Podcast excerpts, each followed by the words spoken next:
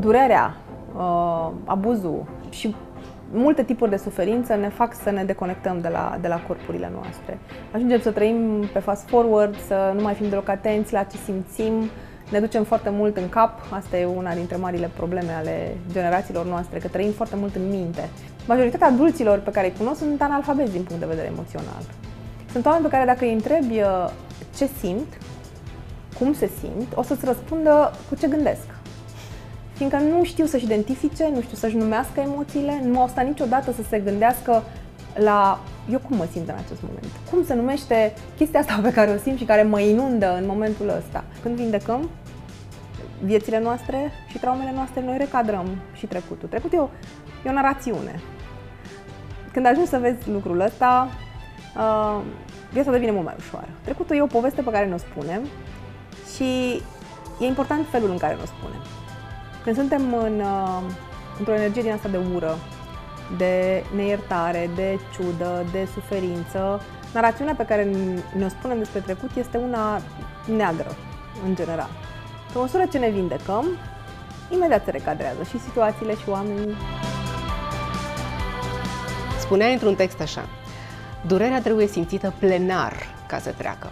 Altfel rămâne acolo și forează la adâncime mare, țâșnind în cele mai neașteptate momente, necontrolat.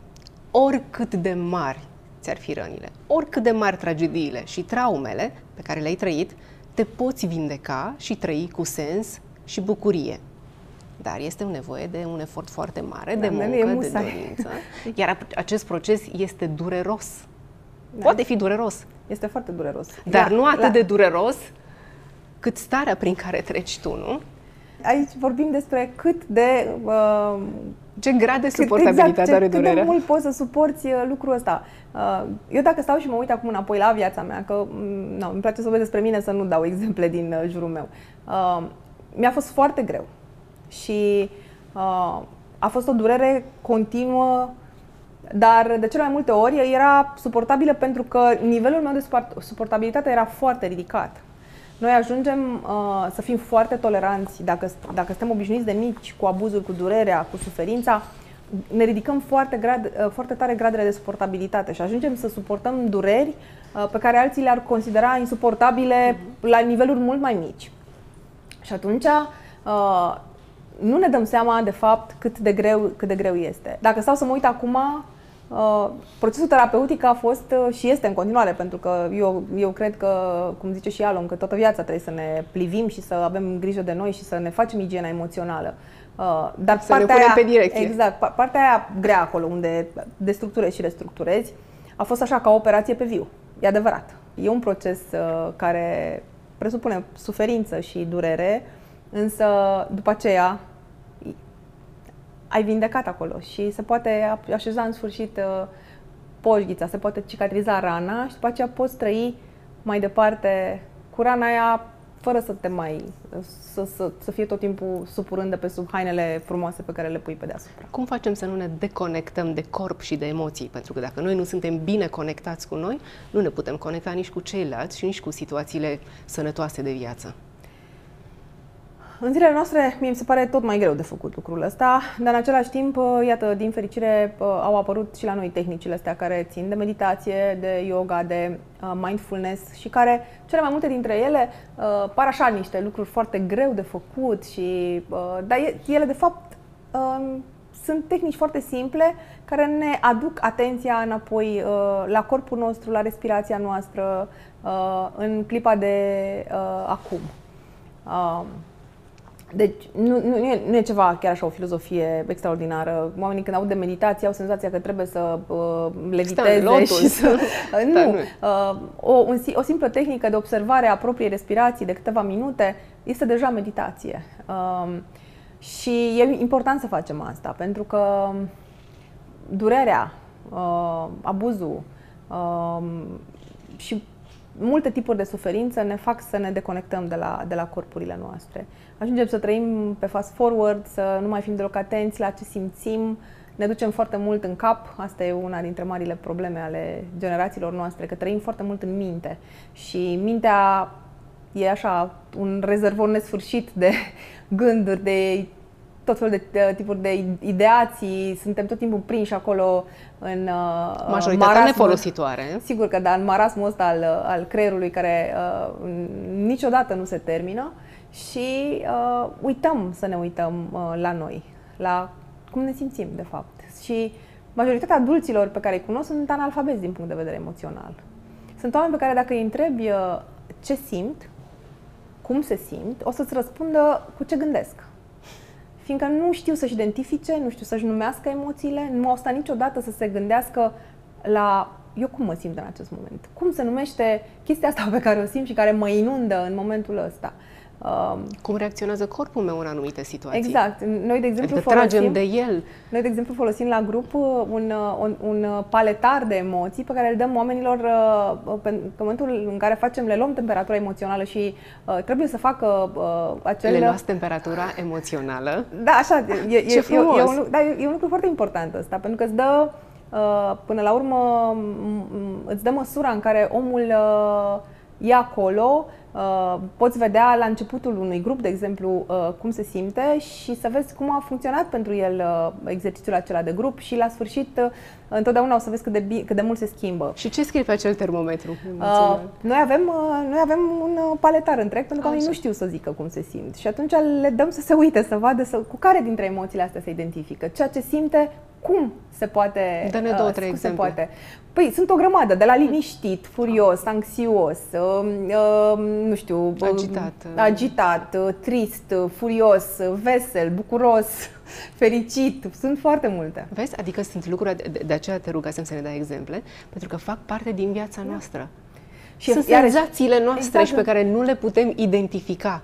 Și e foarte important să vedem în același timp și iarăși în, uh, având acest exercițiu de uh, luatul temperaturii emoționale, cum îi spun eu, uh, vedem, putem vedea cât de mult se pot schimba de la 30 de minute la 30 de minute și observând lucrul ăsta să înțelegem că și în viața reală se întâmplă la fel.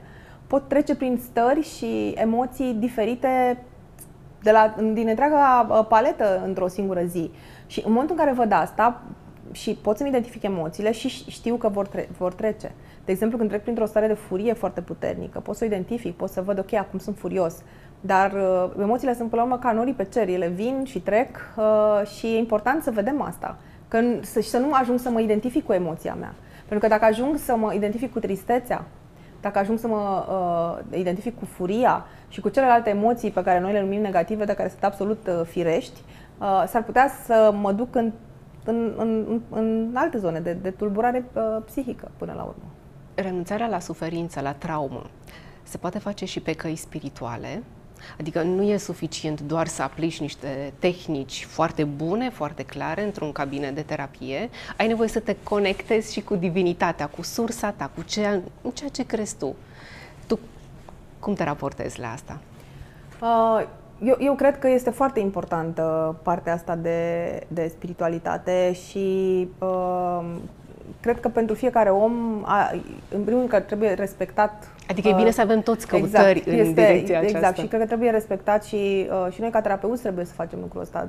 Indiferent care este uh, credința uh, spirituală pe care o are omul uh, cu care lucrezi, uh, trebuie să o respecti și să vezi acolo, de fapt, o cârjă emoțională foarte puternică pe care omul o poate folosi în uh, propriul ajutor. Eu însă uh, am propriile mele căutări uh, spirituale. Uh, sigur, uh, aș putea spune despre mine că sunt mai degrabă agnostică, în sensul în care uh, nu sunt, uh, nu cred că uh, uh, religiile, așa cum sunt ele uh, folosite și uh, structurate astăzi, acum, structurate acum uh, au, au, uh, nu se potrivesc cu felul în care văd eu uh, uh, ceea ce numim divinitate. Uh, dar asta nu înseamnă că eu nu, uh, nu am, propria, da, am propria mea credință. credință și, de fapt, lucrul pe care cred că cu cea mai mare putere este că cu mintea mea de om, cu instrumentele mele foarte limitate, Uh, nu am cum să ajung să înțeleg, să concep, să percep divinitatea. Mi se pare foarte important și când vorbim de uh, credințe uh, religioase să putem să uh, distingem uh, credințe, credința care ne ajută și uh, comportamentele religioase care ne ajută de cele care ne pot face rău. Și e important să știm că poate deveni religia o dependență. Iarăși mă întorc la terapia dependenților. Uh, Pentru că acolo de multe ori e nevoie să uh, înlocuiești o dependență așa numită rea cu o dependență bună, uh, o să vezi că foarte mulți oameni se vindecă găsindu-L pe Dumnezeu, înlocuind practic uh, alcoolul, drogurile, jocurile de noroc, uh, sexul sau ce alte tipuri de dependențe au cu uh, religia, cu Dumnezeu. Și devin uh, uh, habotnici, devin uh, oameni religioși fervenți care se vor duce uh, foarte mult la biserică și sigur că asta uh, poate să pară de foarte multe ori un lucru bun, însă am cunoscut uh, familii complet distruse de lucrul ăsta. Uh, tați care au devenit din alcoolici, uh, pocăiți, au intrat într-o confesiune din asta uh, sectantă și au adus niște reguli odată cu uh, intrarea în aceste uh, secte în familii care le-au distrus practic viața copiilor. Și am auzit copii spunând că era mai bine când tata bea decât acum când este uh, pocăit. Deci, iarăși, Extremele mă întorc, exact, sunt, trebuie, trebuie găsit o formă de echilibru. Și sigur că uh, avem nevoie uh, să ne raportăm la ceva care e mai sus decât noi. Avem nevoie să credem că viața asta are sens. Eu respect uh, foarte mult uh, partea asta de, de credință în oamenii pe care îi, uh, îi întâlnesc și îi cunosc.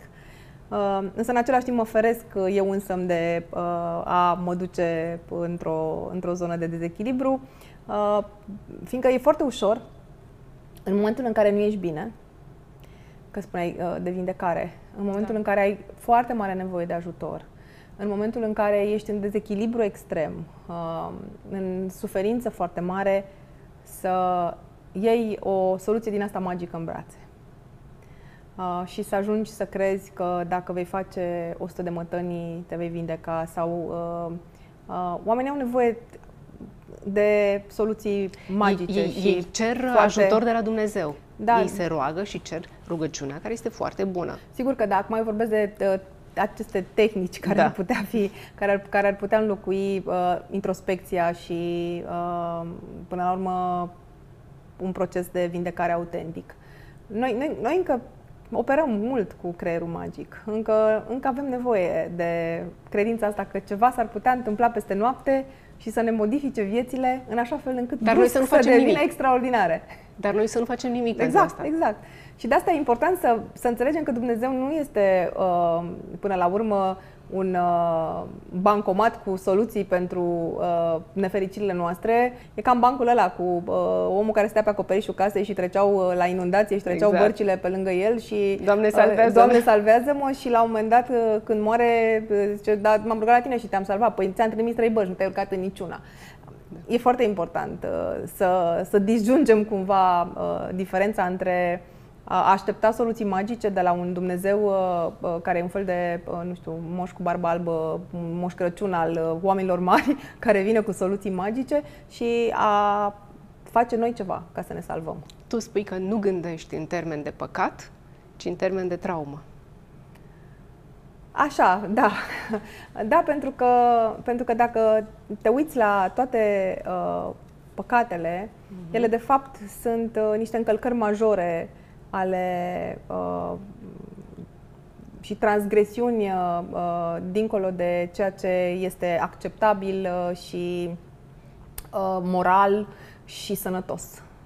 Uh, și toate se sfârșesc cu traumă până la urmă. Dar ce facem cu cei care trăiesc doar cu povara păcatului? Cu teama că nu sunt iertați, că vor fi mereu judecați, că actul de penitență după spovadă nu este suficient și că mai e nevoie de altceva. E și asta o traumă a păcatului. Nu numai o povară, e trauma păcatului. Sigur că este și este din Ce pă... fac oamenii aceia? Și, și, din, și din păcate e foarte prezentă, mai ales în societatea noastră, pentru că noi suntem încă destul de habodnici, așa, din multe, uh, din multe puncte de vedere și există această traumă a păcatului, într-adevăr. Uh, din, din păcate nu știu ce se poate face cu asta, pentru că cred că aici este responsabilitatea uh, bisericii să-i schimbe imaginea, să-i facă un pic de PR lui Dumnezeu. Eu cred că Dumnezeu e iubire. uh, și că este un părinte iubitor pentru această lume, dacă el a uh, creat-o. Iar un părinte iubitor uh, nu stă să-și pedepsească uh, odraslele. E acolo ca să le uh, îndrume, să le povățuiască, să le ajute, în niciun caz să le pedepsească. Um, și poate că va veni la un moment dat vremea în care uh, și biserica va face acest PR uh, corect lui Dumnezeu, încât să-l vedem ca pe o sursă de iubire, de putere, nu ca pe una de păcat, uh, pedeapsă, iad uh, sau uh, Pentru că este alte traumatizant, lucruri. insuportabil să trăiești o viață cu această Știu. traumă a păcatului, cu Știu, această rușine pentru ceea ce ai făcut, pentru păcatele, pentru alegerile, pentru greșelile tale din trecut. Și să știi că nu a fost suficient să faci anumite gesturi, că Știu. tu vei fi tot timpul judecat și poate nu ești îndeajuns de iertat. Adică Știu, e aici, o traumă. Aici, aici, aici ai nevoie de percepția, de schimbarea percepției uh, interioare despre Dumnezeu, care e lumină, care e iubire. Uh, nu toate lucrurile pe care le punem noi în cârcă. Și e important poate de văzut că l-am construit pe Dumnezeu noi pe El după chipul și asemănarea noastră.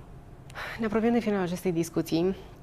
Și vreau să ne spui cum putem face ca situațiile de viață, persoanele din viața noastră pe care nu le-am prelucrat, nu le-am integrat, ne acaparează și care ne acaparează de fapt existența, viața, gândurile, ne storc de energie. Cum facem ca aceste persoane și aceste situații să le scoatem din gândurile noastre, din inima noastră, din viața noastră, din preocupările noastre? Ne epuizează fizic, Aici are legătură cu cât de multă putere dăm acestor situații și acestor oameni și are legătură din nou cu a ne lua puterea, puterea înapoi și de a găsi moduri sănătoase de a relaționa cu noi și după aceea cu ceilalți oameni. Acum, în, uh, în terapii, uh, de foarte multe ori atunci când vorbim de persoane toxice uh, care pot fi acaparatoare în felul în care spuneai tu, se, se poate merge până la tăiarea, tăierea completă a legăturilor cu, cu astfel de oameni. Uneori, uh, oricât de ciudat ar părea, pentru că avem relații de familie cu unii dintre acești oameni, de prietenie, de, uh, și ne vine greu, uh, fiindcă știm, nu din societate, că trebuie să ții legătura cu mama, cu tata, cu un frate, cu o soră, cu cineva uh, care poate e foarte, foarte toxic și care uh, ajunge să-ți acapareze uh, mintea și, și cu care în interacțiune nu reușim niciodată să uh, schimbăm nimic. Oricât de mult ne-am strădui. Uh, și lucrurile se repetă și ajung să uh, în același punct care e dureros și cauzator de suferință, de gânduri din astea, de ruminație, de... Uh, tăiem pur și simplu aceste legături. Este dureros, însă, Rupem foarte, însă exact, este foarte sănătos pe termen lung. Și sigur, după aceea trebuie să avem grijă ce facem cu vinovăția cu care vine asta la pachet.